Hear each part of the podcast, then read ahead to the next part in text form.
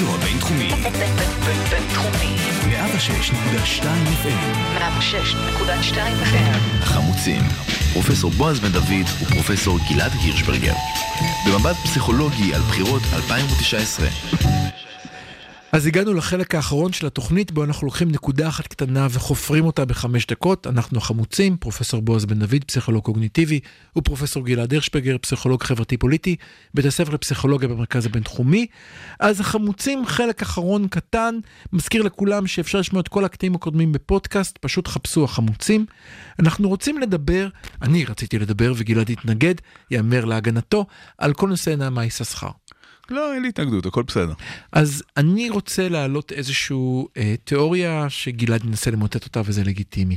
אני חושב שאחד הדברים ששיחקו לנעמה יששכר, ולא משחק לא לאברה מנגיסטו שנמצא בעזה, כן שיחק אה, לגלעד שליט, ובוודאי ובוודאי שלא משחק לאותה אחת שאני לא זוכרים את שמה, שנמצאת עכשיו בפרו, אה, שמדובר במי שלא יודע, מדובר בבחורה מוגבלות שכלית התפתחותית, ולקות שמיעה.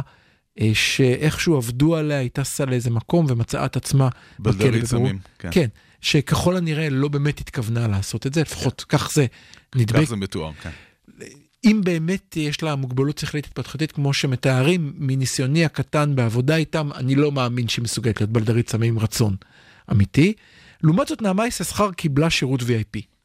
ואני חושב שאחת הסיבות לכך היא מודל מעולם הוויקטימולוגיה, שמתאר שני גורמים שמאוד משפיעים על היכולת שלנו בלחשוב על העבריין.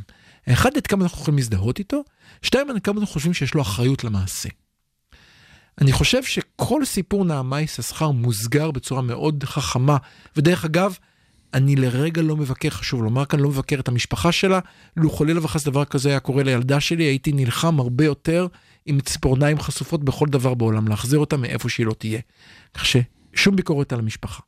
אבל, דבר ראשון, כל הנושא של המסגור היה של אחריות. זאת אומרת, היא בסך הכל לקחה איתה עשרה גרם. מה זה כבר אומר? זה לא כזה דבר. אם זה היה קורה, זאת אומרת, היה לנו איזשהו מסגור שאומר, היא לא ממש אחראית, זה לא כזאת עבירה, היא בכלל שכחה, היא לא התכוונה, זה לא היה. כך זה מוסגר לפחות בתקשורת, לא אומר מהמציאות, זה לא מעניין אותי.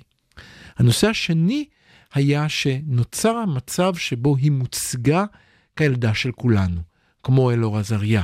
זאת אומרת, היא מישהי שקל להזדהות איתה, כי מי לא עושה טיול אחרי צבא? כי מי לא עושה טיול אחרי צבא למזרח? כי מי לא מעשן בהודו?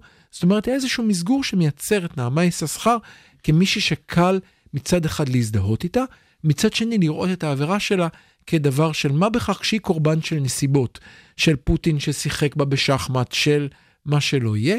במצב כזה, יותר קל לגרום לציבור הישראלי להסכים לוויתורים בשביל להחזיר אותה. כמובן כשהנסיבות מסדרות את זה אפשרי, כי פוטין יכול, כי זה לא עזה, אבל אני חושב שלאותם האחרים הישראלים, אין את המזל הזה אם הם לא נראים כמוה אה, ולא מדברים כמוה. אפשר uh, להציע ואני- תיאוריה אני רואה את הפרצוף אחרת, שלך, כן. לך על זה. אני, הבעיה עם פסיכולוגים הרבה פעמים זה שיש להם uh, תיאוריות נורא מורכבות ומסובכות. אני חושב שמדובר כאן בעניין הרבה יותר פשוט. אוקיי, נתניהו מחפש גימיקים ושטיקים אוקיי. מתחת לכל אבן, בכל מקום שיכול מהמם, למצוא.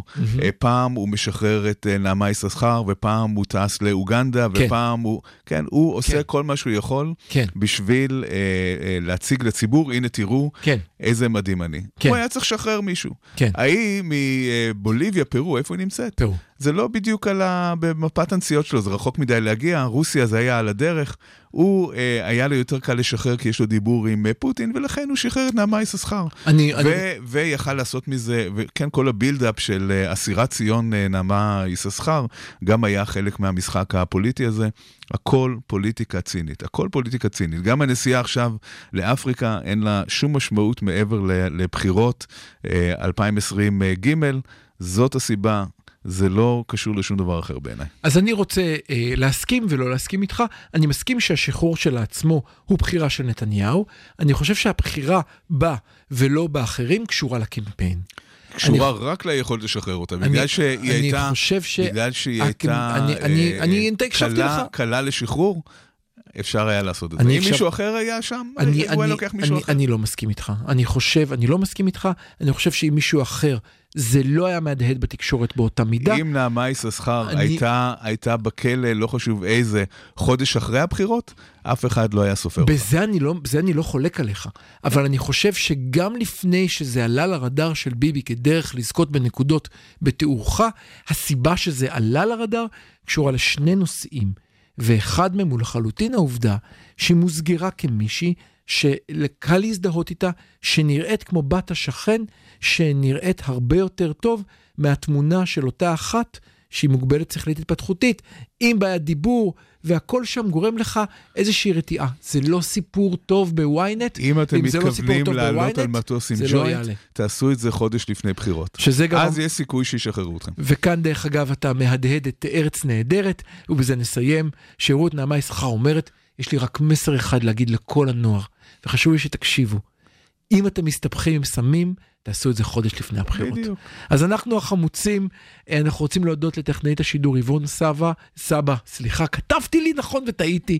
אנחנו רוצים להודות, אני רוצה להודות לגלעד הירשברגר, שממש התאפק לו לריב איתי יותר מדי הפעם.